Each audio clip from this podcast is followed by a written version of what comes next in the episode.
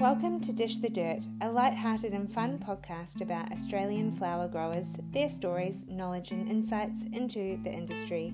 I'm your host Rebecca, and each week I speak to a different farmer and get them to dish the dirt.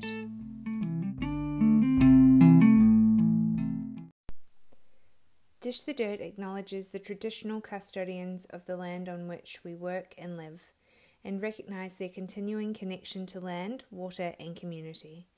We pay respect to elders past, present, and emerging.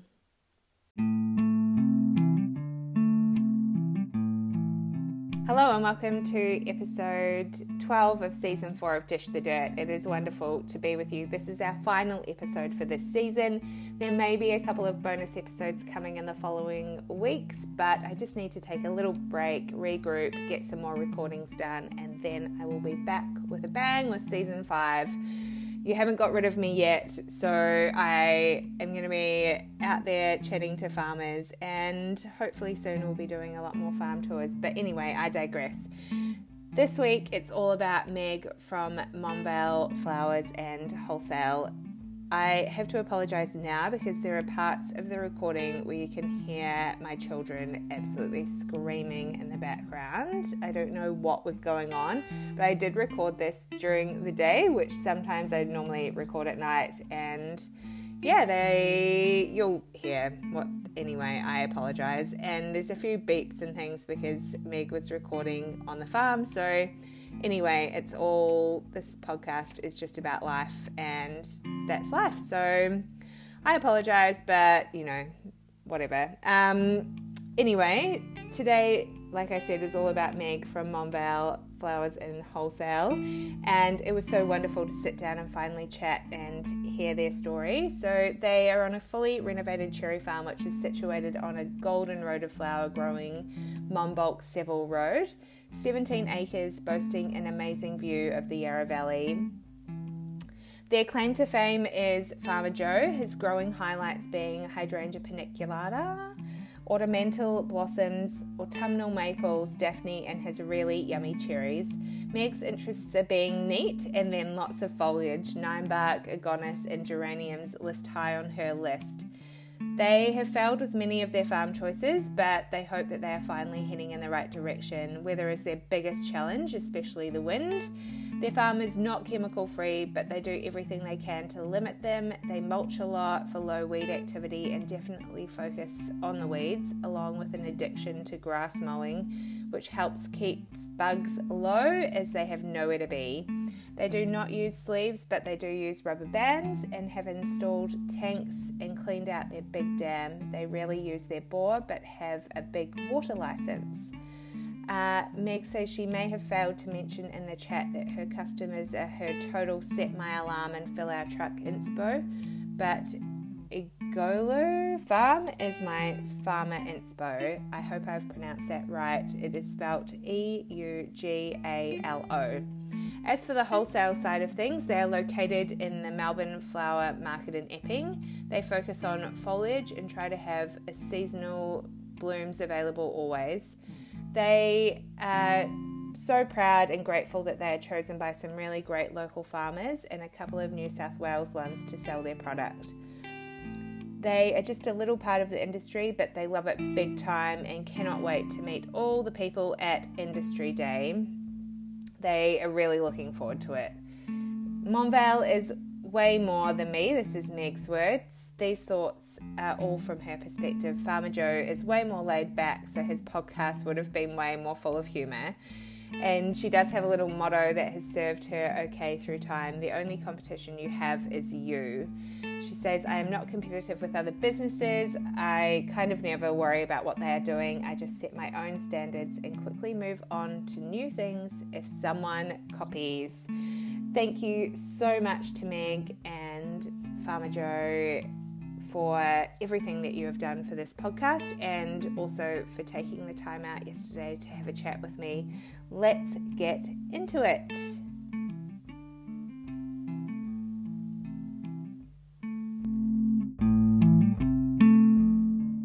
Let's start off. How did you start out on Monvale?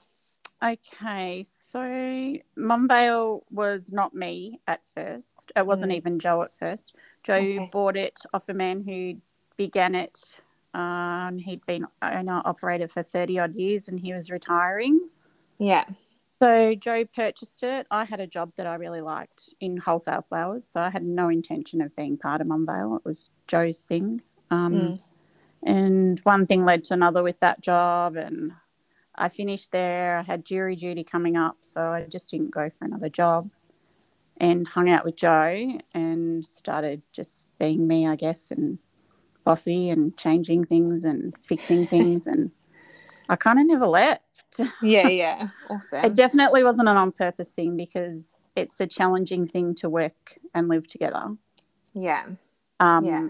So it wasn't an on purpose thing. And that was, uh, I'm going to say this is our, well, this is Joe's 17th year, but it might only be my 15th year Yeah. in Monvale. So, Did you have any like growing experience before you got onto the farm?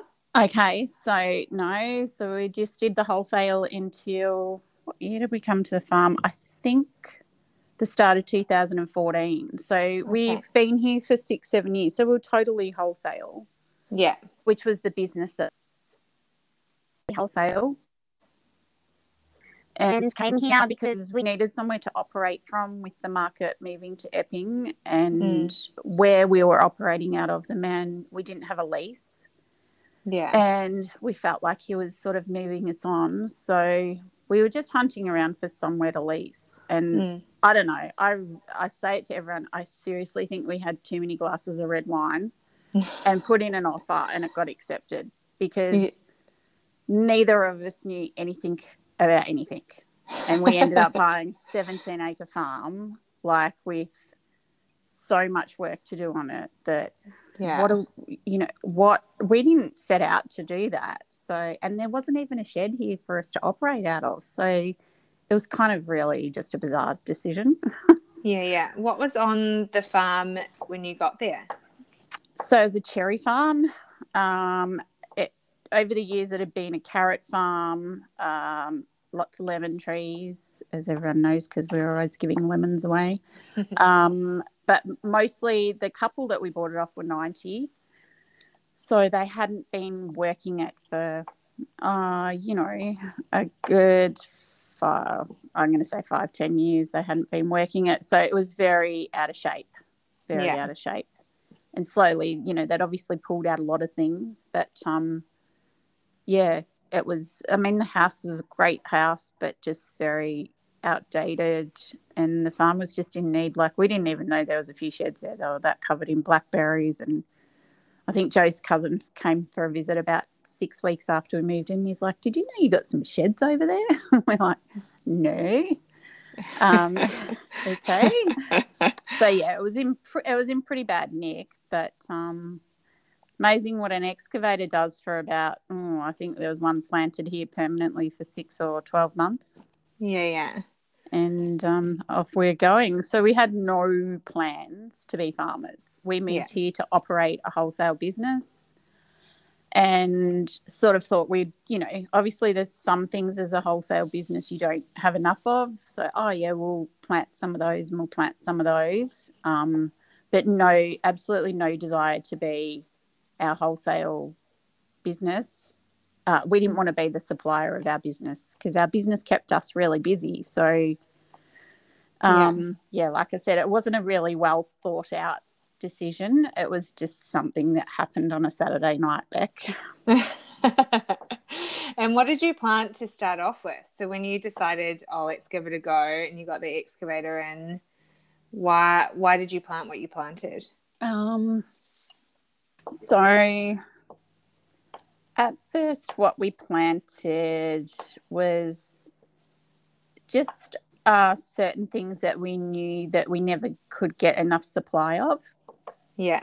So, because our uh, Monvale is all about foliage, like it's always been all about foliage, Mm. and it has seasonal flowers. So, anything that has a season that comes in and flowers for its season and goes, we always try to have one or two of those things. Um, So we just sort of figured that we would just add to that. Yeah. So, like snowball, like we grow a lot of snowball. We could never get enough snowball because all the farmers would all pick, pick, pick, bang, bang, bang, and it's over and done within like three to five markets. Yeah. So we decided to, if we planted some, we could extend our selling season of it. Yeah. Um, And just, yeah, just some things that we could just never get enough of. But we had, yeah, like I said, we had no intention of being growers. So it was literally like we'd go somewhere and see 20 of something and we go, oh, we'll just buy 10 or 20 of that, you know, and just pop that in Yeah. but it was a farm full of cherry trees so it did take us a few years to empty them you know to empty Yeah. the farm as well so it was a it was never going to be a fast process Yeah. and then Um, it just sort of evolved because during that time we had a few farmers that we lost the supply of Yeah. um, for you know varying reasons. We had a couple pass away, you know, someone retired, um, and a few others didn't want to sell to us anymore. Um, Yeah. So it's sort of just slowly. Oh well, we'll plant some more. Oh well, we'll plant some more. Oh well, we'll plant some more. And before we know it, we've gone from planning on being ten percent of our supply. I think now we're fifty percent of our supply. Yeah. Awesome. So it's a lot. It's a it's a very ongoing. Sorry about that noise. That's It's all a very um, a very unplanned, evolving thing that happens here. We Yeah. just um, we just go with the flow of it, really. yeah. So, did you end up keeping any cherry trees or to sell like the foliage on those, or you just got rid of them all? So the cherry, no, we've kept a lot every Okay, cool. year. It's very hard. Joe's Italian. It's very Mm. hard to get an Italian to knock over a cherry tree back, right? It's really difficult. So Yeah. when we first moved here, oh great, we've got like I don't know how many there was. Like I'm talking, I don't know, a couple of thousand cherry trees. Well, yeah. Like no small amount. We're on 17 acres, and I'm going to say, I don't know, like four acres of it was filled with cherry trees. Yeah. Lots of different varieties, all those sort of things, but they hadn't been pruned for a while. They weren't Mm. really in fabulous shape. Yeah. And what are we going to do with that many cherries? Like, yeah. Yeah. seriously, what are we going to do with them? We sell foliage Yeah. and cherries come when it's busy. So, but yeah, the um, Italians in my life were like, ah, no, we'll trim them down, we'll get them in good shape, we'll this, we'll that. So each year, I manage to talk them out of knocking more over, and then I Yeah. get more more space for more lovely foliage. But nice. it just takes a season. Like one season, it hailed on all of them, so it's like, oh yeah, this is no good. We'll rip. Some. Yeah. The Yeah, next year, I don't know. I think it just rained too much. The next year, it was the the birds got them. So I do have things on my side that each year something helps me Yeah. convince them. So now I'm going to say we've got. oh, I don't know. I guess we've still got a decent 300 trees. Yeah. Um, unfortunately, the blossom isn't really any much chop on it because Ah, is it not? Okay. so it's beautiful to look at. yeah, I know, right? Damn, Yeah. beautiful to look at on the branches, Yeah. um, but it's uh, it's really thick, so it's a bit hard to use in floristry terms. Yeah. Okay. and we've tried everything. We've tried cutting the trees back. So obviously, different varieties of cherries flower differently, and so a lot of the varieties we have just don't produce a nice stem for flower use. It would be okay for an event if you got it on the day and used it. Yeah. Um, but as far as ordinary everyday floristry goes, it's not like any of the ornamental blossoms that we pick and sell and that we know will last in someone's house for, you know, Yeah. a good 10 days or so. Yeah. Yeah. So, So Yeah. There's another thing against the cherry trees. You Yeah. that? There's lots Yeah, of get rid of things that are against the cherry trees, yeah, get rid of them. including me at the top of the list. so, But they are yummy. They are Yeah, exactly. and you're like, there's plenty of cherry farms around, you know, up where you are. So you can Yeah. always get them down the road. Yeah. Hey, so you planted snowball, viburnum, and things like that to start off with because you wanted more of those. But tell me, what have you got in the ground Yep. now? Okay, so in the ground we have probably half, 50% of what we've planted would be foliages. Mm. Uh, lots of things like wattles, pittosporums, uh, leptospermums. Uh, grow well, we did grow a lot of silver spade, dusty miller, but I've kind of mucked that up. But that's another story. Uh, so we did grow a bit of that. Um, we just planted a few varieties of gums, like not a massive amount. Yeah. Um, then we've got we've put some grevilleas in this year. Uh, what else have we got back? Some escallonia, olive, Nice. A lot of viburnum, like Tinus viburnum, that we pick for the buddiness. Yeah. Um, let me think what else. That probably is like the majority of things, and then after that we go to fla- like real seasonal things. So, um, one thing that we have a fair patch of is snowberry, Yeah. which we were gifted a lot of plants from a previous supplier, um, whose name was Clive, and he was the original snowberry man. Yeah. Yeah. And when Clive passed away, or got sick and eventually passed away, we helped his wife as much as we could sort of keep the farm going. So we didn't Yeah. have our farm then, and we just tried to help her by still picking everything. Mm. So when she sold, she gave us a lot of snowberry pots. Oh, awesome. But we just lived in suburbia then. So, yeah. but I felt really too bad to give them away. So these things just uh, traveled with us. Like Yeah. they just were a pest, really, right? Yeah. Let's be honest. There was probably like a thousand of them, oh my god. and it was a pain in the butt to water them all the time. And uh, like, where were we going to put them? You know, we lived in this little concrete jungle in Boronia. yeah. Yeah. It was one of those those things that you just don't sell them or give them away because someone's given them to you for the reason that she did. You know. Yeah. Yeah. anyway, so of course, when we moved here, oh great, we've got somewhere to plant all the snowberries. So yeah, we have a big snowberry patch. We have uh, nine bark, yeah. um, Beautiful. which was something that I had to talk Joe into buying because no one really did it, and I Mm. I don't know I, I don't know where I saw it, but I'd always loved it, and so that was actually the first thing that I bought over fifty of. Yeah. Um, and yeah, I love it and bought more afterwards. Yeah. I love that it's got three different stages you can pick it at. Yeah. And then we've got a few things like agonis, which are very, you have to be very patient for those things. Um, what else do we have, Beck? I don't, you've been here, you see, we just Yeah, you've got so many different things. things. Yeah. So, what I wanted it to be like was Joe thinks I did it to frustrate him, which is just not true. Just not true. But it's very, oh, a lot of autumn foliage we have. That's what else we have. Yeah. But what I wanted it to be like, my my dream is past flower farming. I wanted it to be that when someone came here, it was like walking in a massive big garden. Yeah. It does And feel I- like that.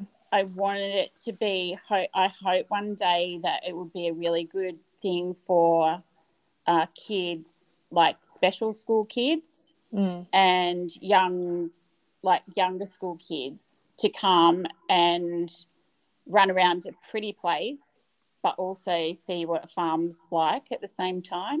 Yeah. That makes sense. So I've always wanted it to just be really inviting. Yeah. And so that's why Joe thinks I do it frustrating because I make sure everything's neat and I'm just, yeah, it's just my brain though. I'm It just a bit of a neat freak.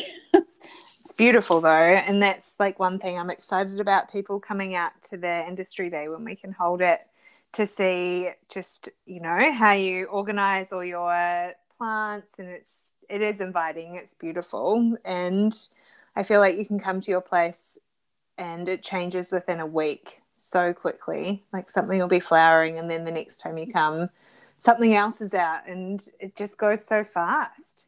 It does, right? It does. Yeah. It does it to me, and I'm here every day. If I don't drive to one part of the farm, um, and I go back there, say five days later, I'll go, oh my god, look at that! You know, that's just changed. And you know, Yeah. like yesterday, oh, we wanted to pick crabapple blossom for Thursday market, and I mean, it was raining, but it wasn't. It wasn't quite ready. Yeah. Well, today it's ready. Oh, of course. yeah. Exactly but you can't you just like i don't uh, yeah it's just a i guess because we've got so many mixed things that you literally can just wait 48 hours and there'll be just something else like sometimes i think oh my god what are we going to pick this week um oh i'll be sitting there writing the list writing the list um there's nothing to pick but by the end of the weekend oh yeah i can pick that Yeah. so that but just remember beck like i said at the start none of this is a plan. This is all just something that's just all evolved. Yeah. we have ripped a lot of things out that we planted that went no good. Yeah. a lot of things are the second planting in those places. Yeah. um, we planted things in the wrong spot. Oh god we we really have only just started getting things right. Like we've made that many mistakes like total dodos you know i struggle to call myself a farmer because i don't have any training i don't have any knowledge and a lot of the things that we've learnt are literally from mistakes Mm. and a lot of the things that we do are because I- I've always been I've always loved the garden always and my Yeah. favorite job ever was in a nursery florist because I used to be a florist Yeah. and I love plants and stuff but when you try to farm it it's next level. Like I'm sure any real big scale farmers that come here look at some of the stuff we do and just think oh my god those two seriously. What but especially the you know how ridiculous how much time i i sort of probably have us spend on keeping things neat because it doesn't make you any money. You know poor joe So, so when you this is one thing people always ask me about foliage is you know when you get like smoke bush or when you get your blossom and things like that are you cutting the whole tree back like every year? Or do you have some that you cut from and you leave some? No so most things most things we cut back down to yeah you cut everything off yeah. There's certain things that if you cut it all you won't be able to cut it the next year because you'll need to give it the second year's growth to have the length and so forth. Like some things you can cut back too hard.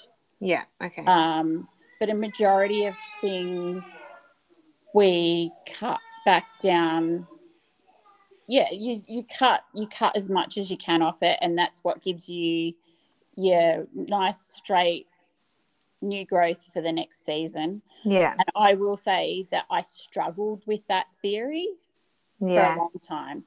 Oh, but you can't. What if you cut it back too hard? You know, I'd be like, "Don't cut that, Joe. Don't." You know, I'd be like this little freaker in the background, always going, telling him not to do something, and he'd just like look at me like, "Will you shut up and let me do it?" so he got the he got smart and started doing things when I wasn't around. Oh, cut this for market. And he'd just walk into the shed with it. And I go, Where'd you get that from? How'd you get that much? I cut so and so, you know, and but it is really good for a lot of things to just cut them really hard. yeah okay Even the cherry trees, cut them really hard. Someone Yeah. told us you're not cutting enough of them. And I'm like, we cut half the tree off. yeah You've got to cut things back. And it's Yeah. so true. It's really true. Yeah. It's Yeah. amazing. It's amazing when you look at how much something grows in a year. Totally Yeah. amazing. Because I've watched you cut your snowball before, and you've been like, "You can cut it." I'm like, "No way, am I cutting that? I've got no idea what I'm doing." Um, but I've watched you cut it, and you do cut it back, like you Mm. know, yeah, But I learnt that, Beck. I made the mistake for, I think, maybe a season or two, and I didn't do that, thinking that maybe next year we wouldn't have anything if I did. yeah, And then I soon learnt pretty quickly by doing one a certain way or doing 10 a certain way, 10 another way that, oh, okay, so I really should do that. Um, I probably, I, I don't, maybe we never asked people anything. Um, there's one guy we used to buy off who was really helpful to us. Uh, Chris, he's got, uh, he grows a lot of foliage. We used to buy foliage off him and he was very helpful and always open to telling us what we should or shouldn't do with things even if it was something that he had. Yeah, but we found a lot of other people were rather like apprehensive to share their secrets to us. I don't know why. But i'm a bit the opposite. I'll tell anyone anything. You know i have heaps of people contact me and say ask me questions. I'm more than happy to tell anyone anything yeah, um, the other thing is maybe I didn't listen. Maybe people did tell me back and I didn't listen because it just seemed wrong to cut all that off something, you know? yeah, yeah, yeah. Yeah, I've had somebody on Instagram also ask about your snowball, and Yeah. because it's so amazing, they want to know: Do you have it in full sun, or is it part shade? Yeah, Uh, how do you have it? Keep it so lovely. Yeah, right. So um, we've got it planted in about three or four different places. Uh, definitely full sun is no worries at all. Yeah, Um, we've got some in the shade as well, like in a shadier spot. I shouldn't. Yeah, no, it's probably it's probably what I call a very protected, shady sort of spot, and it just flowers differently. Um, it flowers later, mm. and um, I definitely I think that you can get them going in either of those kind of spots, but you will want a decent amount of sun to be able to get good growth and flowers in it. And Yeah. the key is definitely just cutting them at first. I, I could, I should, and I will. I've, I'll put up a post on our Instagram of one plant at the house that I've never trimmed okay. And it is ridiculous. Like it's the same age, and it is like about a tenth of the size of the rows of the ones that we cut and sell. Oh wow. Okay. It's like mini, and it's all spindly, and it's just not nice. It's not an attractive bush because I've never trimmed it. Every Ah. year I go, oh, I must get out into that part of the garden and trim it, and every year I don't. yeah, because you've got seventeen other acres to worry about. no, I'm just greedy. I just want to look at the snowballs out the window until they're finished. Yeah. and then I get busy. Like, Yeah. and yeah, I'm I'm a bit greedy with my garden. I don't treat it as kind as the farm because I like to look at it for the longest possible time. Yeah. So whereas the farm, it's like once it's at its prime, it's off. You know, Yeah. it's in a bucket and it's gone. Yeah. So it just gets the royal treatment. The farm is how I probably say it. so what do you love this is another question what do you love the most about growing flowers now that you're in it or foliage Mm. and what would be your favorite thing to grow Okay, so what I like about it the most is having the control of picking something when it's at its premium. Mm. And this isn't a criticism what I'm about to say. I'm this this is not a criticism of other farmers because I understand it. Um, just a little bit like that crabapple story before. If you miss it by two days, it's too late. But with a lot of the supply we get, you know, you buy a hundred of something, and maybe twenty or thirty of it isn't as nice as what it could be or should be because it needed to wait an extra two days to be picked, or it should have been picked two days ago. yeah The ability that we have is to, well, cherry pick. I guess you know we we have total control over what it is that we put into the buckets to take to market and Mm. we cherry pick it. If we have to go back to the snowball row four times in two days to pick it, we do. Yeah. You know, we don't just go through and just smash out 50 plants to go to market tonight. yeah. But like, like I said, it's not a criticism because I understand time, efficiency, and just all those kind of things to be able to do it Mm. on a bigger scale than what we are. Like we're not a massive scale, so it's kind of something that we can do. Mm. But that's probably my favorite thing, just being able to pick the stem of blossom when it's ready, pick the snowball when it's ready, even pick the foliages when they look like at their best. Yeah. Um, my favorite thing to grow, I think it has to be nine bark. Yeah. I think it has to be because I just love that it's a beautiful foliage. Then it has a lovely little bud, which bursts into a beautiful flower, which changes to a beautiful seed pod. Like, Yeah. I mean, what's, I don't know, it's just beautiful. Snowball is great too, and I love snowball foliage as much as the snowballs. Yeah. Um, the worst thing to grow is snowberry. Okay. Okay, that's the worst thing to grow. I'm glad that you got stuck with a thousand plants of them then. Absolutely. Why is it so hard? it's really time consuming to pick. Okay. It's really, yeah, and you've got to trim your whole hedge back every year, and it doesn't. Yeah, it, it takes like it randomly. So you just got to keep on going back and forwards through rows, back and forwards through rows, and the season kind of goes for about three months. And by the end, and we put like about fifteen to 20 stems in a bunch and we strip them. And by the end of it, me and my sister who helps me bunch it, we just are done. Yeah. Like done. Yeah. We look at each other and like, oh my God, is there any more of this to go? Done. You know? hey, so is it you and Joe and then your sister and do you have anyone else? no, we out on really, the farm. We really, uh, most years we might get, you know, backpacker or uh, someone who needs a bit of work. I think my brother in law helped us one year when he didn't have a job, just for a Mm. couple of weeks over trimming time. Yeah. Um, and my sister is here. Help. She helps in the shed with bunching, about fifteen to twenty hours a week. Um, Yeah. Depending on what we got going on, sometimes it's more, sometimes it's less. We just fit in with each other's lives. Yeah. Uh, that's kind of evolved further through COVID when she lost.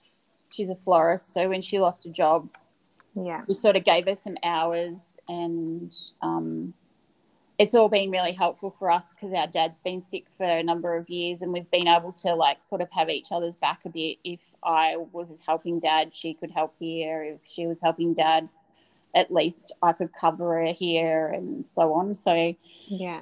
um, ideally, I think we would really like to have someone full time. I, I have to be honest and say I'd love to have someone take over um, the selling side a bit because I think I've been doing it for a long time and everyone's sick of me. Oh, I think it'd be nice for them to have someone else selling them their stuff for a while, you know, change it yeah. a bit of a holiday back, you know yeah. um, because market life is it's difficult. You know, it's Yeah. not an easy lifestyle. Yeah. And after this many years, it'd be kind of nice to have a little step back from that. But having saying that, market is, you know, two of my favourite times of the week because I get to see everyone that I love and I have a good morning. And I'm very grateful because we actually like all of our customers. You know, Yeah. like it's really easy on a day where it's wet or it's this or you feel flat or whatever. I don't ever not do anything because I really want to put stuff on my truck to take to market for my customers because I really like them and Yeah. I really want their business to be good. And the last thing I would want to do is let them down for a day. So Yeah. it's kind of an ongoing motivation, really. When you Yeah. like people that you're dealing with, it's really easy to keep doing it. Yeah. And tell me about like market. So Mm. Does, I won't you tell you the same working all day? yeah, yeah, no. He, he's not a fan. yeah. Oh, and by the way, Mick, if you listen, notice how I've refrained from swearing the entire time so far. I've got a big notepad in front of me. Don't swear. I'm just joking. As you know, Beck, I do swear normally, so I'm doing. yeah, I am you're doing very well. Yeah. Uh, yes, market. What would you like to know? um, I want to know to start off with, are you working all, you know, like on the farm all day? Do you have to go to bed super early? Then you're up. Do you go back to bed when you get home from market? Because I know what it was like just as a florist going to market, how exhausted and sort of a bit jet lagged you feel um, afterwards. Yeah. And everyone knows I'm lazy and I don't go to market anymore. Um, Oh, you're not lazy. but yeah, is it hard or are you just used to that now? Uh, yeah, definitely used to it. So when I was a florist, when I had a florist, I used to go to market too. Yeah. So I understand the whole difficulty of going to market to buy flowers and being in your shop all day long. Mm. Um, the way I would describe it, yes, we work all day. So we get home from market and we have breakfast like a normal person, and then Mm. start our day shift, is what we call it. Oh my. Yeah. Um, it's really different to what a florist experiences because I'm not serving people all day. I'm not uh, interacting with, you know, emotions and people with sympathy and all of those kind of things. Um, I've got a real change of scenery. I go to market and I interact, but then I'm in a paddock all day, not interacting. You know, Yeah. so it's two totally different things. Um, Joe and I, everyone knows that Joe and I are the last to get to market and the first to leave. Beck. so we push it to the limit. Um, we get there really late and leave super early so that we can work all day. yeah. We just get by with three. We find that we can just get by with the three hours sleep before market, but we're really tired that next night. Yeah. Um, and we've chopped out Saturday market in the last two years. So we only Okay. go twice a week now. Yeah. But our business is a lot smaller than what it used to be. We used to have to go three days a week. We used to sell decent 5,000 bunches of product a week. And now we probably only sell about two and a half thousand, maybe 3,000 bunches of product a week. Yeah. Uh, so that takes that that's a lot less taxing on you when you like that sort of halved our selling. Like every bucket that you sell, you got to pick up, load it, unload it, this that. So our workload is bigger with a farm, but it's less in the wholesale side of it these days. Like we've Yeah. got from like maybe thirty suppliers, and we're down to uh, I'm going to say maybe eight or ten now. Yeah. So our life's different. But anyone who does market knows it's it's no you got to be disciplined. You know, you've got to you got to make sure you get your rest at certain times, and uh, you are tired all the time. Yeah. You are. There's no ifs or buts about it. You're always tired. Yeah. And I, I think that to say that you're not would be a lie, and your life misses out on a lot of things to be a market person Yeah. but I always say that I have a lot of things in my life because I'm a market person too. So Yeah. Joe, his all of this story is my version. His version would be very different to mine, Beck. okay. you know, yeah. but um, yeah, it, it is definitely a different lifestyle. Yeah. It is def- definitely. Yeah. And what would you say to someone wanting to get their product to a wholesaler or into the market? Yeah, it's an interesting one. I, I when I listen to your podcasts, um, it's like it, it's a to understand a wholesaler's side. You know, so as a wholesaler, say like that's that part I touched on before. Mm. You buy a hundred of something, and thirty of it's not quite right, Yeah. and you don't sell it, or you can't sell it, or you have to give a credit it's okay for the farm because they've gotten their whole hundred out the door for the day. Mm. Then you've got it in your door. You take it to market, you can't sell it. You bring it back, and there's your profit gone, kind Yeah. of thing. Or even if the farm says, "Oh yeah, don't worry, I'll give you a credit." Well, it's kind of well, I just wanted the hundred because I could have sold the hundred. Mm. I could have kept all my customers happy and I could have made the money. So there's so many variables in a fresh product that you you just have to have the right combination of everyone working to the same goal for it to all work and it not break down and not have one link in the chain miss out all the time. Yeah. Um, so I I think it's Joe as much as me, but again, I will say that this is me talking, and his version may be slightly different. Mm. I am a frustrating person for farms to deal with because I work more for the florist Yeah. than the farm. But it's not to say that I won't do everything I can for the farmer Yeah. but I've been a florist. I know how hard it is. I know how much money you do, don't make. I know how many hours it is. So they're like, I have much admiration for them for A, having one, Yeah. B, being one. Yeah. Um, and so I, I want, I don't want them to get a bucket of flowers and not be able to use even 10% of it. I want them to be able to use every single bit. Now, of course, I try really hard to balance that out. That you know, a farmer's got the flip side to that, Mm. and they need to get all of their crop off, and they need to get return for their work. So it's a balance, but I, like I said, probably there's a number of farmers out there. If they listen to your podcast and know me, they know that I'm a pain in the ass to deal with because I am on the florist, more on the florist side of the equation than the farmers. And I'm Yeah. like that with my own stuff. Our, our junk pile, my sister says it to me a bit, that's all right. Why aren't you putting that in? And I'm like, nah. yeah. So I don't know. That's just. Do you think you were do you think you were the same when you were just a wholesaler? Or do you think now having the Yeah. perspective of okay, yeah, okay. Yeah, no, definitely. That's why I think a lot of people were pretty happy to not keep selling to us because I was too fussy and probably thought, oh, yeah, go grow your own stuff and see how easy it is. you don't sell imports, do you? Do you No, have imports? No, no. So all of our Yeah. product comes from locally around here. We Mm, do have three suppliers interstate. yeah. But our, our business doesn't, and it's not. Um, I've probably, I, I mean, I, I definitely am against what imports were going back a few years ago. Yeah. How imports are now, I don't have any issue with it because Yeah. they're not a massive, they're not taking over our industry. They're Yeah. not swamping, uh, I shouldn't say that because there is a lot of them in the market. They're Yeah. not swamping the market like they used to, though. Um, yeah.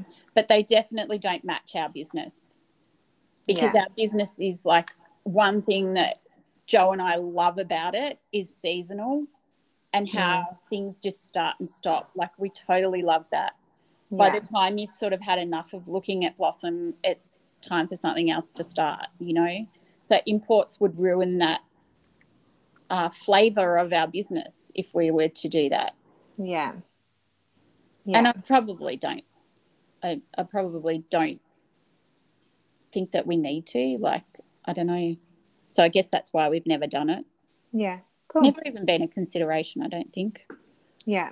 We're too small for that. We leave that to all the big guys. Yeah, yeah, yeah.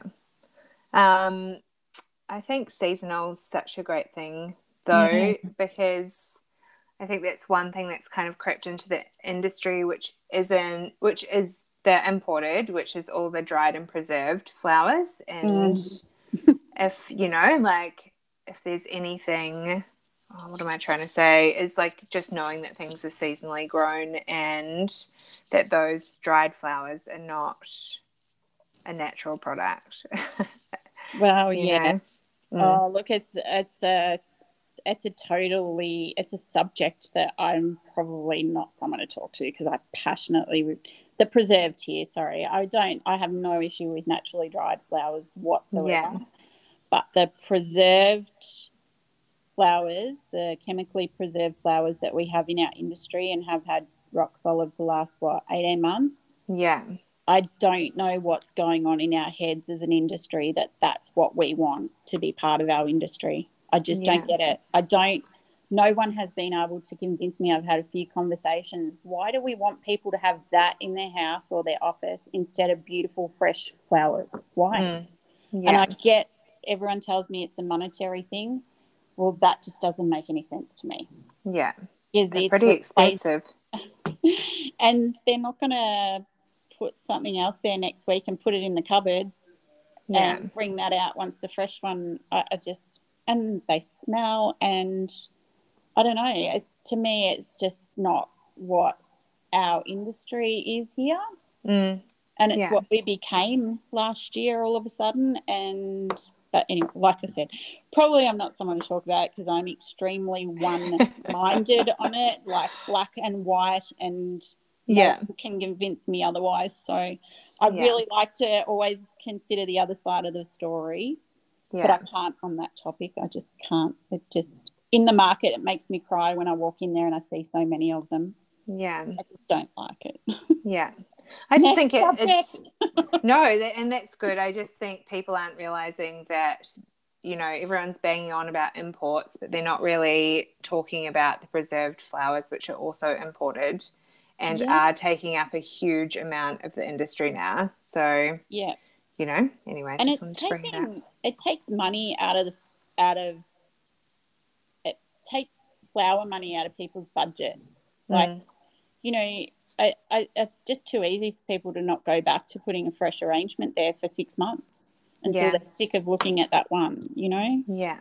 And then the mixing of them with fresh flowers is like probably the pits. The kids. yeah. And I'm really sorry to anyone out there that I'm offending by these comments. It's not a It's okay. personal thing, it's yeah. a personal like, dislike Yeah. of mine. Strong Yeah. one. Strong one. Fair enough. And what do you love about the industry? What do I love about it? Um, I think I love that if you want to work hard, you can be in our industry. Mm. If you don't want to work hard, you're not going to make it very far in our industry.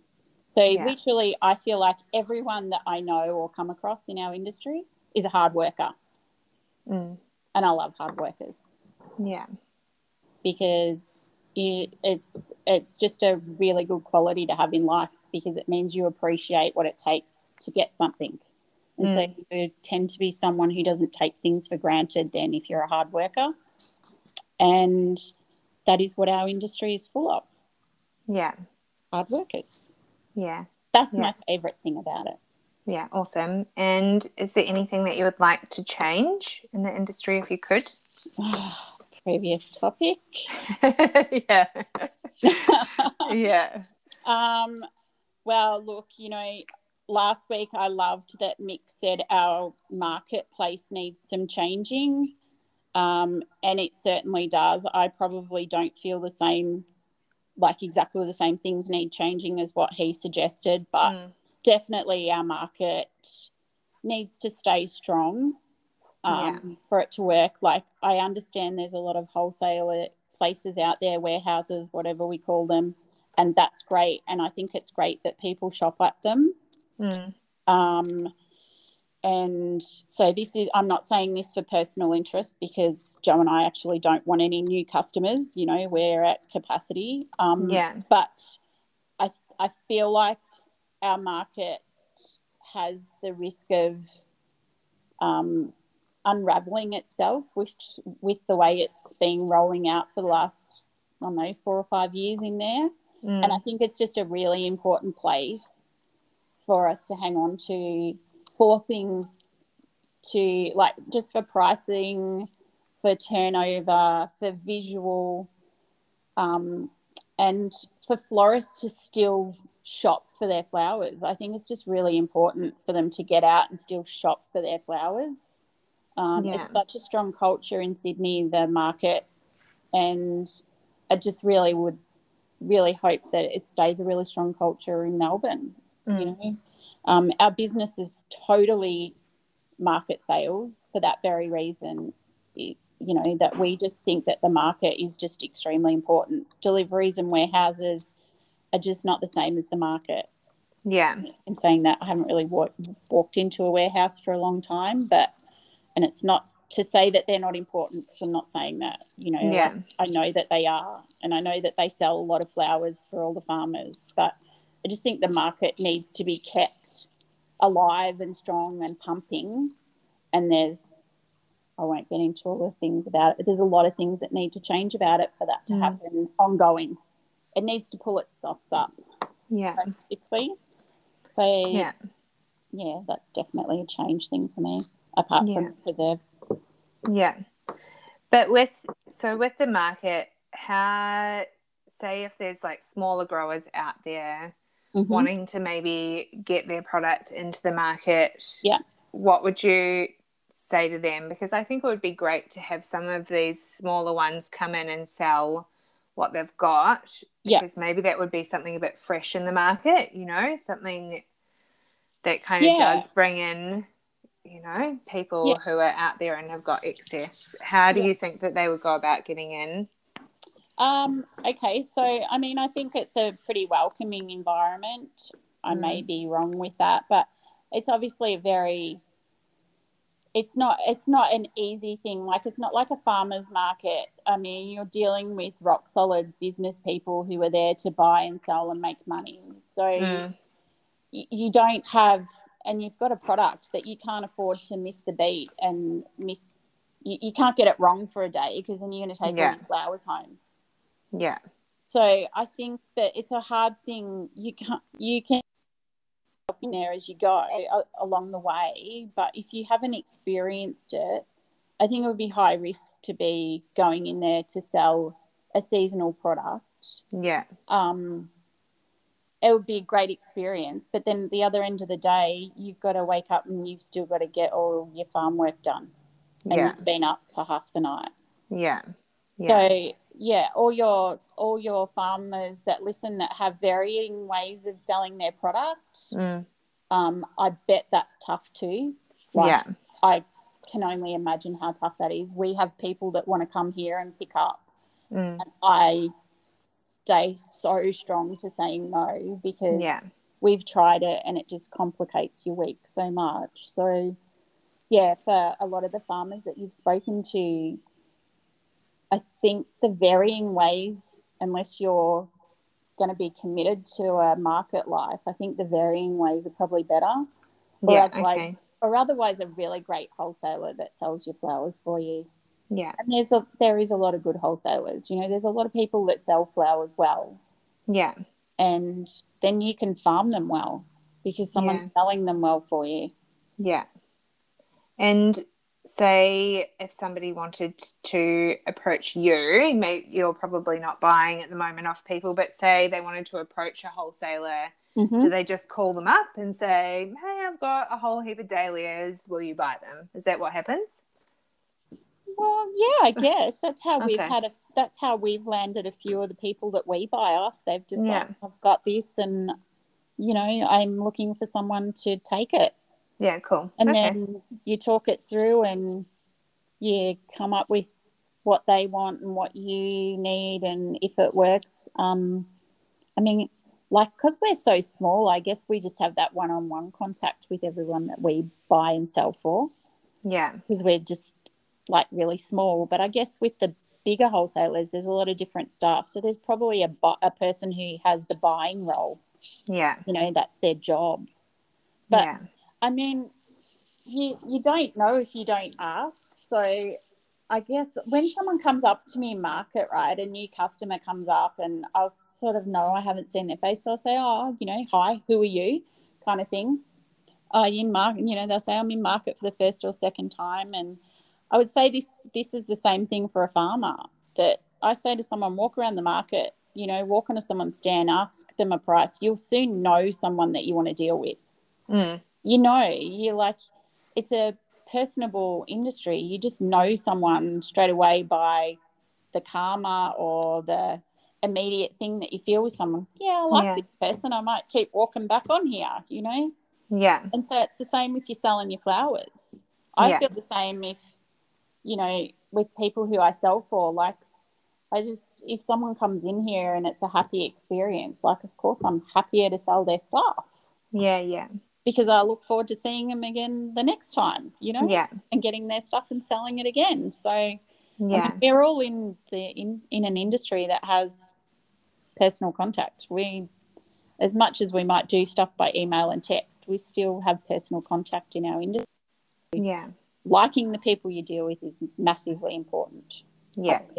Yeah. That's why when someone we have a lot of people that don't like dealing with us, and I always just go, "There's the door." Yeah. don't like the way we do it. There's no point us continuing anymore because Yeah. it's not going to be good for you, and it's not going to be good for us. Yeah. you know we do it how we do it and if you don't really like it then you're probably better off finding someone to deal with that you do like yeah, totally. it's the I- same for me, I think, when I buy from a farmer or from somebody, you know, if I have a nice experience with that person and I always feel like I'm getting, you know, an amazing product. And I don't know, you just be kind and be nice and ask good questions and you'll find out who your people are, I think. yeah i think yeah. i think so i think so well i don't know i'm someone that know just knows with people you get it wrong sometimes but i think you just know and plus i just i don't know it just should be a good feeling when you walk away from someone and you're doing a transaction shouldn't it Mm. Yeah. like whether it Yeah. be you know a giving transaction or a money one or whatever it just should be a good feeling if it's not a Yeah. good feeling well then what are you actually even Yeah. Get doing? out of there. yeah yeah. so, do you have a favorite moment of being on the farm? a favorite moment Yeah, Oh, since you've heck, that's since you've moved one. there in 2014. Is there something Mm, that stands out favorite- moment oh golly gosh Sorry. no you've thrown thrown me out i would definitely have to um uh there's too there's just too many Beck. There's Yeah. too, there's too many favorite moments. Um, I think I'm probably going to have to say that every single year, even though this year it's not going to happen, but I think every single year it's silly thing when the baby ducks are born. That's like my when I wake up in the morning and they're there from yesterday, they weren't Yeah. there. That is like literally my okay. I'm living in the right place kind of moment. Yeah.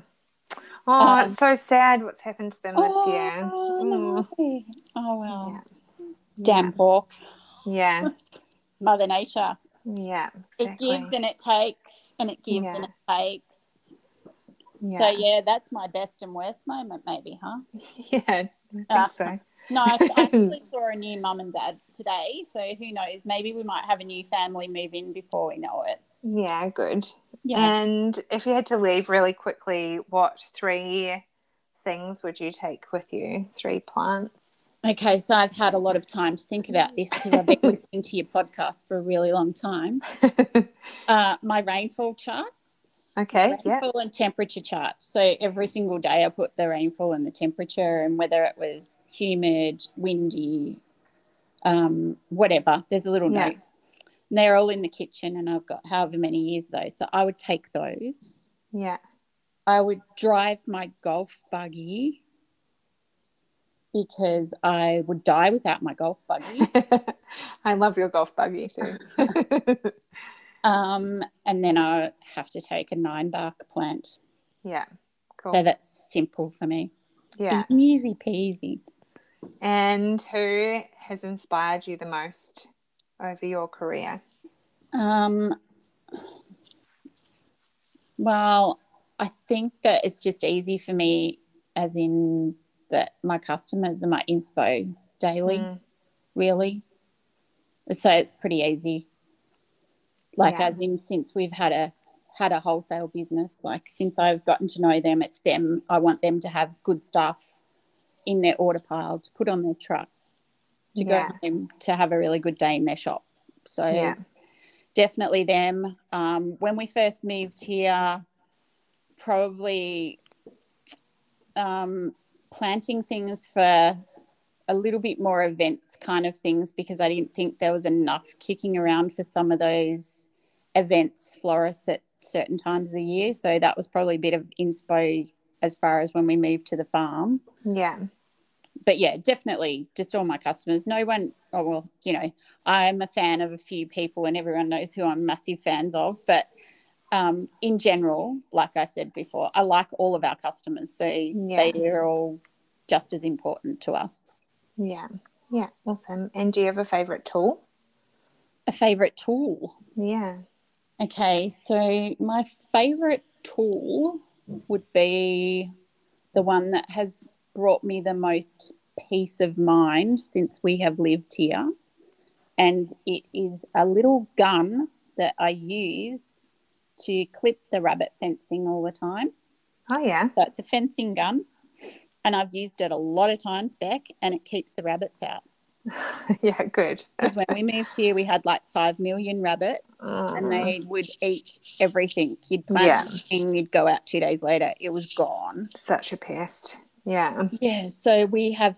Well, I sort of decided to go to war on them. Joe thought I was crazy, and so did everyone else. But um, yeah, that's probably my favorite tool because it's brought me the most amount of success because it Yeah. keeps the rabbits out. Yeah. Good. Bit Yeah. different to everyone else with their fancy little knives and all those. Um, is there anything I haven't asked you that you wanted to share about your farm? Oh no, I think um I've probably I don't I don't think so. I think um look, I'm just really lucky that I live in such a beautiful place. Um I'm sure that is one thing that Joe Joe and I 100% agree on that we live in a really beautiful place. Mm. Um, we have lots of amazing places to sit and have beer in the afternoon. We have heaps of birds. Uh, no, actually, Joe and I don't agree on that. He doesn't like all the birds because they eat all the things, but I like all the birds. So it's probably what I would share about my farm is that I'm lucky. I live in a really good place. yeah. And you're surrounded by heaps of other farms too. So Yep. it's like quite a farming area. Yeah, that's it. We've got a berry farm beside us. Um, Yeah. Fairview Hill, they grow all lots of uh, blueberries, raspberries, blackberries. And then on the other side, there's um, grapes. They, yeah. they don't live on that farm, but they grow their vines there. And we've got Sir Paz Winery not far. Then we've got Michael Srirachi, he grows flowers. He's Yeah. not far from us. Nature's Soil, who lots of people get their potting mixes from. Mm. So yeah, very farmy. Very Yeah. farmy. Yeah, yeah. And let's have a quick chat about the industry day. So Yes. we're excited. We're excited to have it hopefully soon. And what can people expect when they come? You know, like we're gonna walk, we're gonna walk them up the farm. They're gonna walk through. Okay, so we kind of need it to happen soon because Yeah. the longer that it is away, the more things that I keep on adding into what we're going to do. I don't even think I've told you half of the things. Um, but it's definitely, well, in my eyes, I mean, it is your day. We're just the host, but it's definitely not so much about our farm. It's more about just everyone getting together, chit chatting, asking Yeah. questions, meeting each other face to face, um, just swapping ideas, swapping this, that. Just basically, just social day is what I have. yeah, I would agree I've with that. I'm having. I know that I'm in control of the food, so for an Italian, you know. So I'll flip that to Joe a little bit, but we'll just have yummy food, lots of good drinks. We've got heaps of prizes. We'll Yeah. do door prizes. I don't know how we'll do it. You and me will have to talk about that. Yeah, we Um, will. but yeah, we'll definitely go for a stroll around. Joe's got a really nice deck up on the hill that he built himself, so we'll sit up there and have a good stare into space, I guess, Yeah, because it's a nice view of the valley. Um, yeah, it's beautiful up there. but yeah, it would just be a really good time to just, um, I don't know. I talk to so many people on Instagram that I really Yeah. want to meet them. Yeah, Um, that's one thing. I think after I COVID, really- yeah. yeah, I think after COVID too, it's just going to be such a nice day for everyone to be able to connect again, you know, Yeah. and like actually be in person with other people and have that energy and also to be in a really beautiful place and maybe just a refresh because we've kind of been all shut away from each other for such a long time that you know you can start to feel a bit like unmotivated. So i think that this Yeah. will just be such a nice refresh. Everyone can kind of regroup have a chat about the industry yeah like you Um, said Yeah, Um, where things are going to head. yeah And I know that you've got some things planned for it as well. So Yeah. what do you what are you excited about? I'm excited for florists to come out and meet some flower farmers. I'm excited for some florists that I know who are coming to see what a working farmer's like. Also, I've got a few guest speakers coming who are going to talk about sustainability and all sorts of other things. So, like I said, I'm just excited for everyone to get together and mm-hmm. to share what we have because we've got such a wonderful industry and so many hardworking people in it that yeah i'm just excited for everyone to get together and for us to make it an awesome day Yes. And the Yeah. first of many of your tours. yes uh-huh. exactly so So that brings me to a little bit of a junction then. yeah Like I would really like to just say like let's get into it with you. Beth. yeah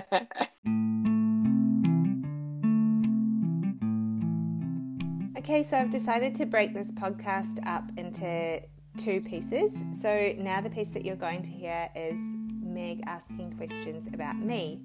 And I have been asked for a long time to do something like this, to have a few questions asked about myself and why I started Dish the Dirt. And honestly, most of the time I haven't wanted to do it because this podcast isn't about me. It's I've never wanted the focus to be about me. I don't want this to be yeah, the Rebecca podcast about, know, flower farmers. It is about flower farmers and their journeys and their stories, and I want to hear the stories behind the flowers. So for me, this has been quite hard to put myself out there, but anyway, it's, I think it was nice, and I thank Meg for interviewing me and getting a few of the answers out there. Again, I just want to reiterate that this podcast is about Australian flower farmers, their stories, knowledge, and insights into the industry, and it always will be. So, thank you all for being part of it, and thank you to everyone that listens every single week. So, let's get into a bit about myself.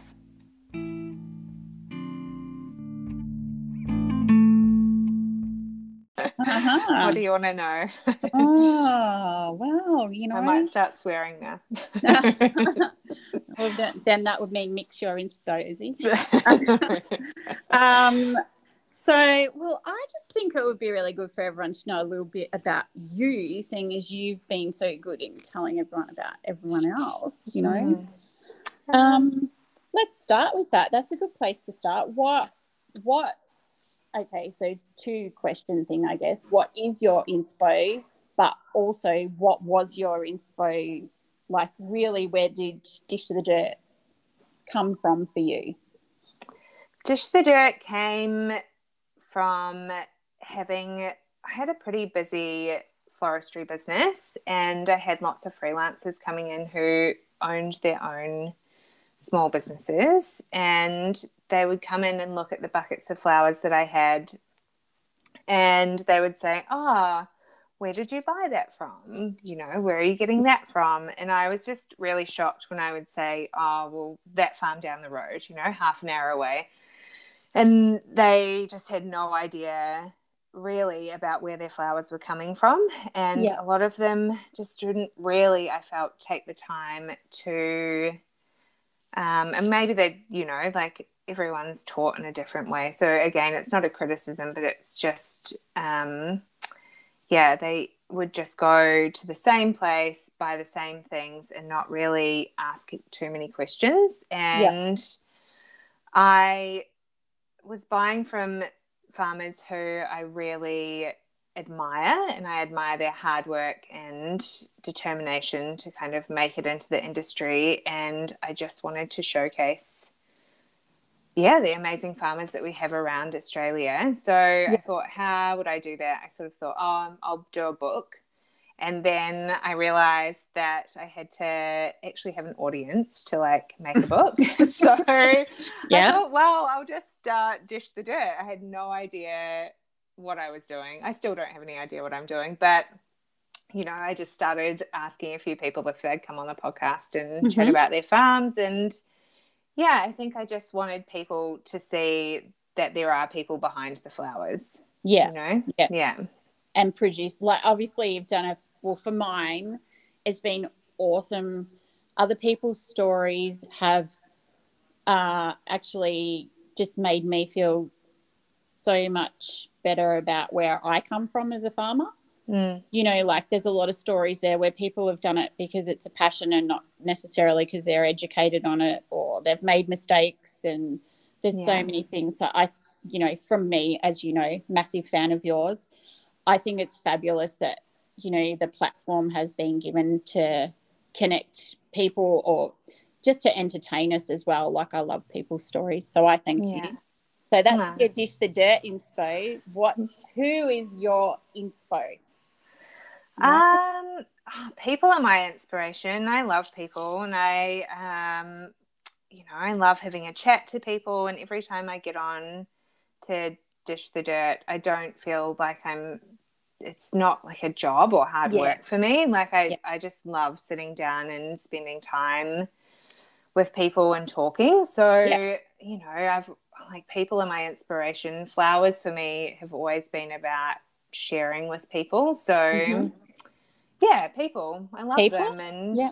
yeah, and you know, my family too. Like I always want to make something for my kids and yeah. leave something behind, you know, and I want them to see that because I've got two daughters, I want them to see that you know, it is hard work and determination that gets you somewhere. So mm-hmm. I think by them seeing me working in my own business, I just want to be a good role model. Yeah. Yeah. Well, yeah. that you are, lady, that you are. so, how, what sort of effect or what sort of change has a podcast brought to you um, on the whole like i guess as a florist but also like what has it brought to your life and changed for you uh what has it changed for me? Uh, that I spend evenings talking, talking and editing. Um, yibba yabba. No, I, you know, it's brought a lot more farmers into my life, people that I probably wouldn't have come across. So that's mm-hmm. been really awesome. Um, I love that I feel like it's perhaps changed. Well, I get messages from people saying, I never thought to ask where my flowers were coming from, and now yeah. I will. So that's been one massive positive change. And I think going back, I always just wanted it to change one person's mind about asking their florist where their flowers were coming from. Yeah. Um, mm-hmm. And yeah, I get people. I had a guy from Ireland this morning message me and say, Hey, I listened to your podcast when I'm awesome. driving, and it's really, I've been depressed and I've always loved gardening. And now I think I might give, you know, like I've got a big piece of land and I'm going to start putting in some flowers. So, you know, stuff like that has been yeah. awesome. And uh, I guess in my business, look, I guess with COVID, my business has been so much quieter. So it's been mm. nice to have another focus. Yeah. Um, that's been a positive thing. Um, yeah. And I feel like the chats with farmers and the chats about where flowers are coming from, I always want this to be a positive, a positive platform. I don't ever mean it to be, you know, I don't ever want it to turn into uh, I don't know how to say it, but I don't ever want it to be a negative conversation. I always think that it's just nice to hear the stories, and I'll always interview anyone who comes on my doorstep. You know, I think yeah, yeah, everyone's voices are important, and yeah, that's one thing. Yeah, I've loved about it. Yeah. Yeah. Yeah, it is, I think. Yeah. um, so, okay, next question. What, like, so all, having said all that and how your podcast is like uh, moving along at, I don't know how many episodes now, but like just cruising, yeah. uh, what's the plan for the future? Oh my goodness. Um, I I want to do more farm tours. I'd love to connect people on the ground, so not just through this platform. I'd love to all around Australia. I'd love to hold farm tours, not just in Victoria, but you know, move from state to state and really get people out and seeing different farms and be it from like tiny little ones to great big ones. Um, that's you know my future future goal is to have that and then uh, i just want the podcast to keep ticking along and keep telling these stories and you know i enjoy it so much that i don't ever want it to stop so Yeah. yeah yeah So, same thing times lots of years. yeah exactly and you know i feel like we're only just scratching the surface with the amount of people that are out there and maybe in a few years time i'd love to jump the ditch and chat to some flower farmers in new zealand Yeah. because that's where I'm from. So I have thought about that maybe in a couple of years' time doing one over there. Um, But yeah, so Do you find Just it connecting easier? people. Do you find it easier talking to someone who, like, you've been to their farm? So when they're talking to you, do you find it easier when you're like because you've got a visual attached to it?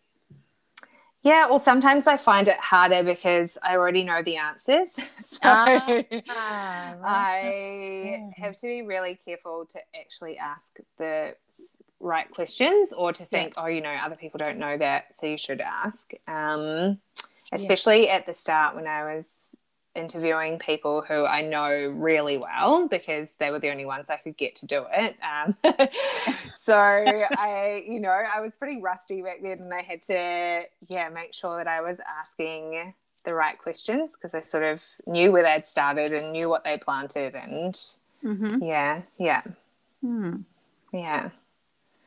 Uh, this is a two-part question, like because you obviously I love a talked to so- question. where you've talked to so many people. So, what is your favorite flower?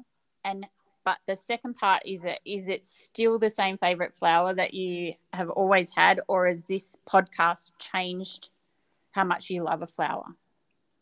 Oh, I don't know if that makes I sense. But once you you know like once you learn what goes into the behind the scenes of a flower, has it made you love it more?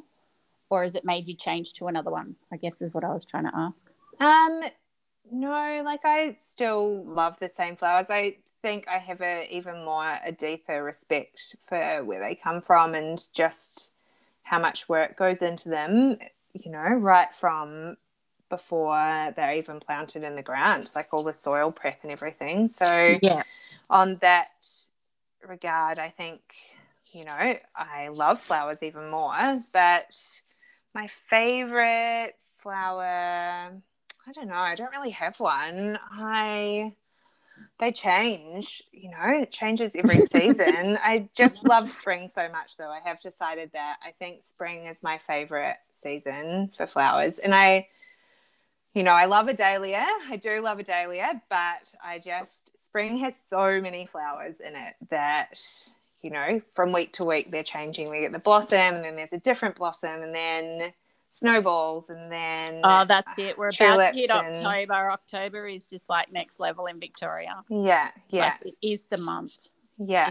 Just um, goes off, doesn't it? How can you have yeah, a yeah. favorite? Every day it has to change. Yeah, exactly. So Can't stay. yeah, yeah, yeah. so I think I've learnt more though. I think you know I'm even for me because I'm not a trained florist. I it's been a learning curve along the way for me. I've learnt more about seasonality than I Yeah. knew Okay. before. Yeah. Yeah, So when you say you're not a trained florist, are you self-taught? yeah. Okay. And how did that come about?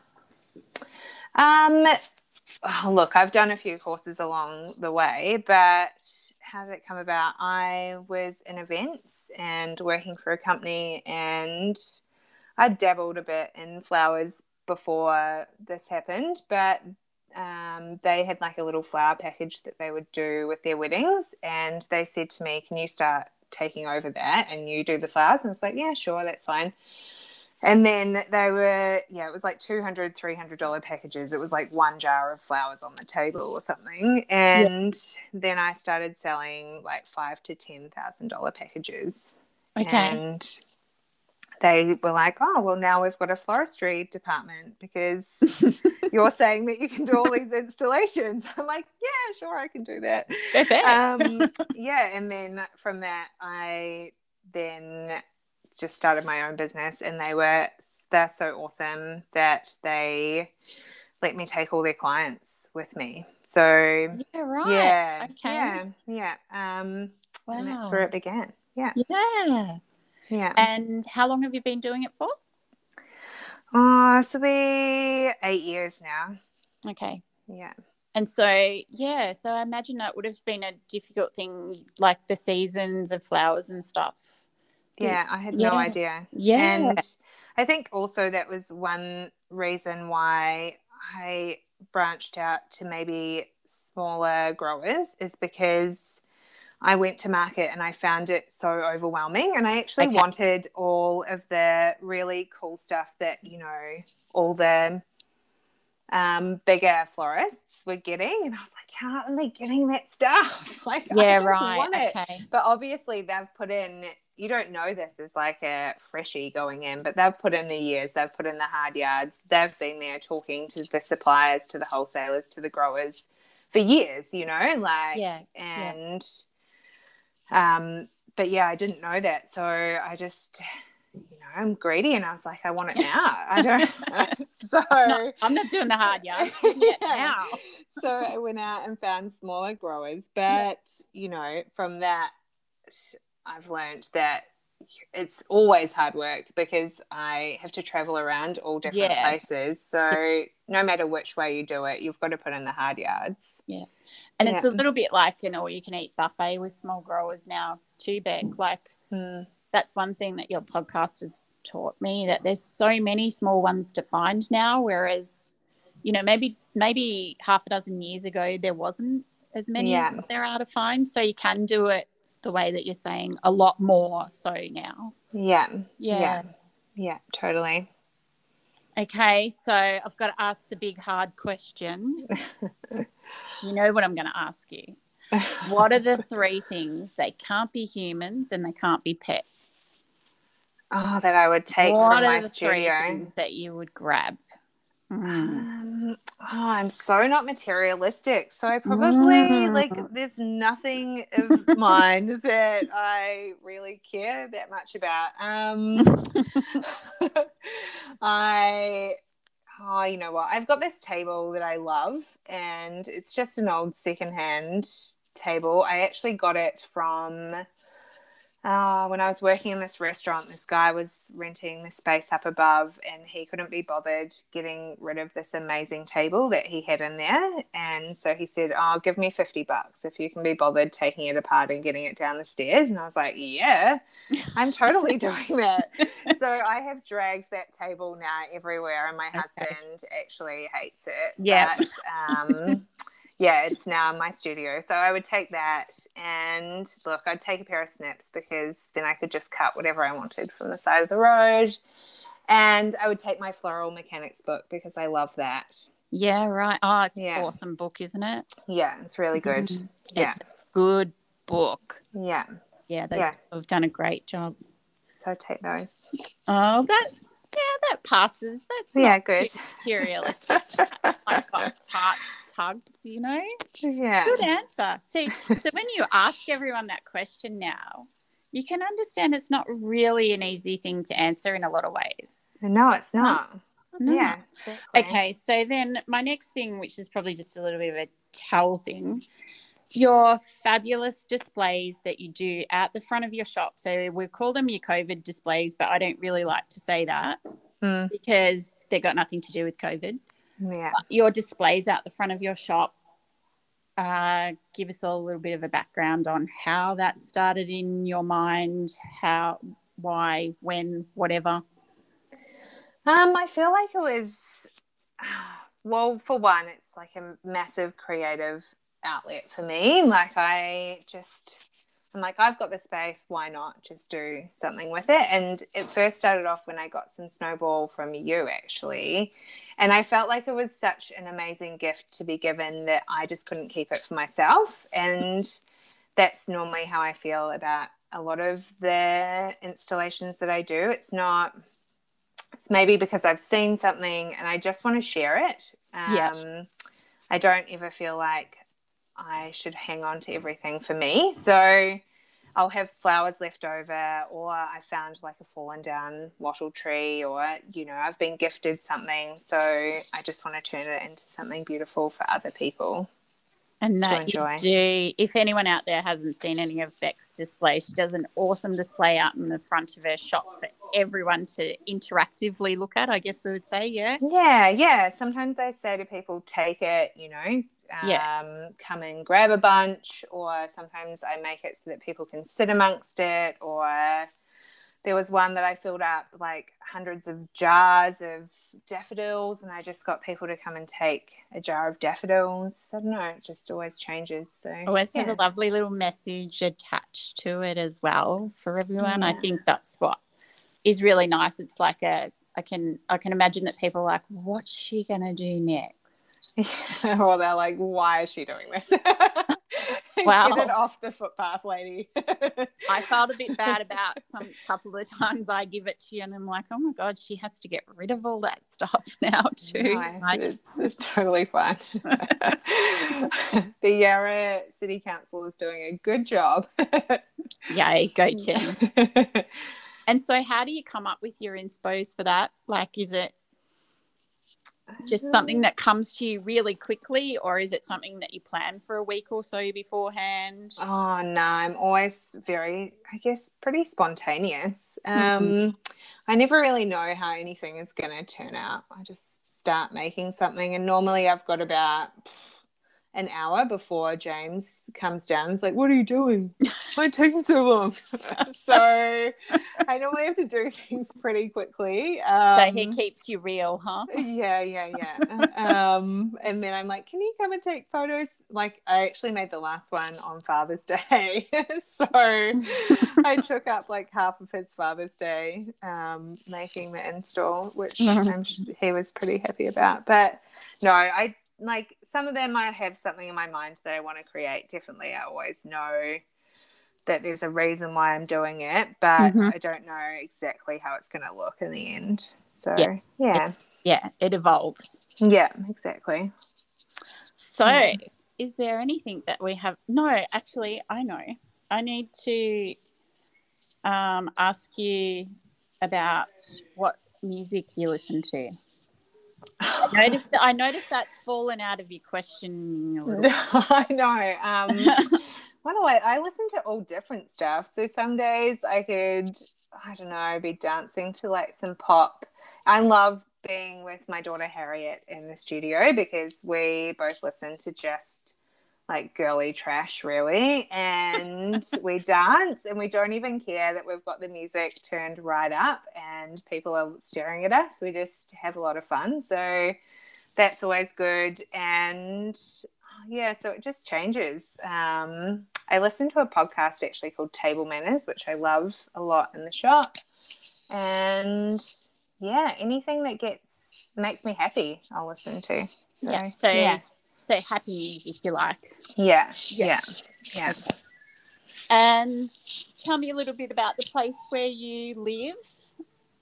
Um, you're in a beautiful, one of the most beautiful towns in Victoria, I reckon. Anyway, that's oh, yeah. just my opinion. Yeah. So, how long have you lived there for?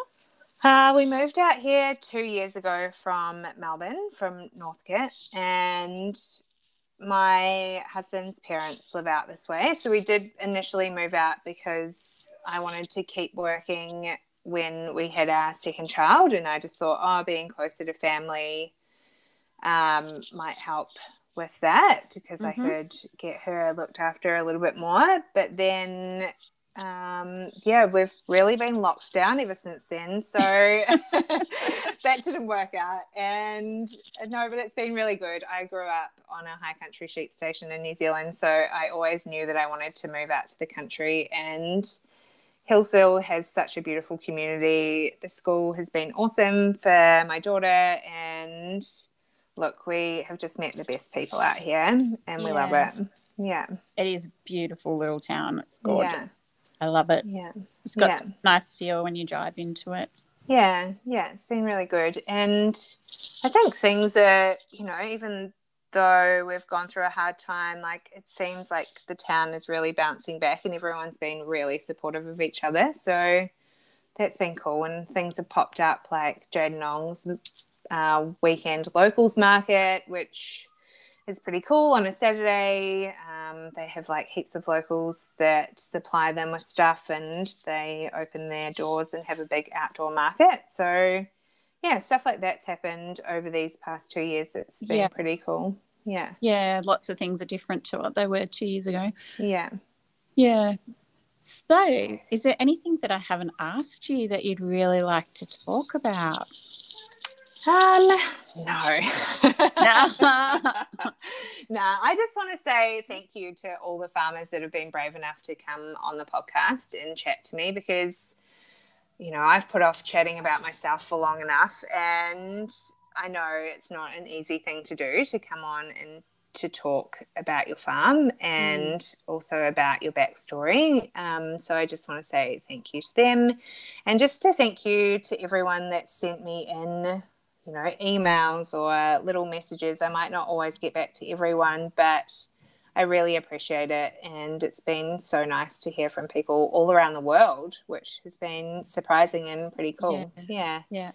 And I just hope that it kind of keeps going. And if anyone wants to be on the podcast, please send me a message. Um, I'm not scary and we will definitely record. And it's pretty easy, I think, you know? Definitely. Well, Mm. yeah, look, I know everyone else probably feels the same as me that we all thank you for entertaining us, uh, hooking us up with each other. Like, I've met people because of your podcast. Um, I've learnt about people because of it. So I'm sure everyone else out there feels the same. I don't think Yeah. it's so much scary talking about yourself. It's probably the listening to yourself. So I don't know if I'll Yeah. listen to myself. Does everyone else? Neither will I. Definitely. Now I'm going to have to edit this and listen to my voice. I'll be like, oh no. I actually, this is one secret. I'll put the episode out and I listen to it, you know, before I put it out and I'll Yeah. edit it. But then I never listen to it again because Yeah. I'm so scared that everyone else has now heard it Yeah. and heard my stupid voice on it for like this long. Yeah. all Well, of my questions, I just can't listen to it again. Yeah, because- well. yeah. Anyway, I think probably everyone feels the same, I'm sure. yeah. You know, like I was just worried that I, well, and actually listening to Mick's podcast last week is what made me go, okay, I can go on that because I was always really scared that I would swear too much. right. And then when I listened to him, I was like, no one can swear as much as him. it doesn't actually really matter because it doesn't sound that bad because he's just being him. So Yeah. that's cool. totally. Yeah. Yeah. But, you know, like I said, I've gotten through without doing it once, I think. yeah. So, Very yay. good. Yay. Shock horror. Everyone who knows me knows how big a deal that is. Yeah. And everyone who doesn't know me, well, there you go. You just heard something about me that everyone shouldn't hear. Yeah. But I think that's another thing maybe I should point out is that I've always wanted this podcast to be lighthearted and for people just to be who they are. So Well, I think for it to be yeah. anything serious, too Yeah. serious. Yeah. I mean, it's a balance, isn't it? To tell a story, it's got a serious, like, you know, what we're all doing is sort of serious. So we have to Mm. have that element. But I think you nail it. And yeah, from me, you know, I'm a big fan and well done. Mm, thank you. work. Thanks. Yeah. And we're I'm excited to have the industry day. Yeah. yeah. ah, okay. That's a wrap.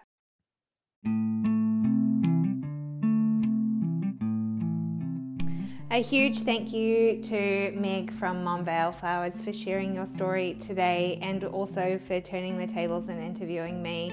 It was such a pleasure, and I thank you for all your support over the last few years. Um, You've been wonderful to Dish the Dirt and also to myself. If you would like to get in touch with Meg at Monvale, you can do so via Instagram at Monvale Flowers, and you will find that on the Dish the Dirt Instagram. So, we're really excited to hold the industry day, as we said, and that will be coming out soon. Um, thank you for all listening to my story too. And like I said, I just always want this to be about the flower farmers and their stories, knowledge, and insights into the industry. It's not about me and making myself known, it's just I wanted to share more about what was going on in this flower farming industry that I love so much. So until next season, you keep being blooming fabulous. If you want to be on the podcast, don't forget to email me, send me a message, text me, call me, whatever you need to do. Just, yeah, get in touch and we'll make it happen. So, yeah, like I said, until next season, get out there and keep being blooming fabulous.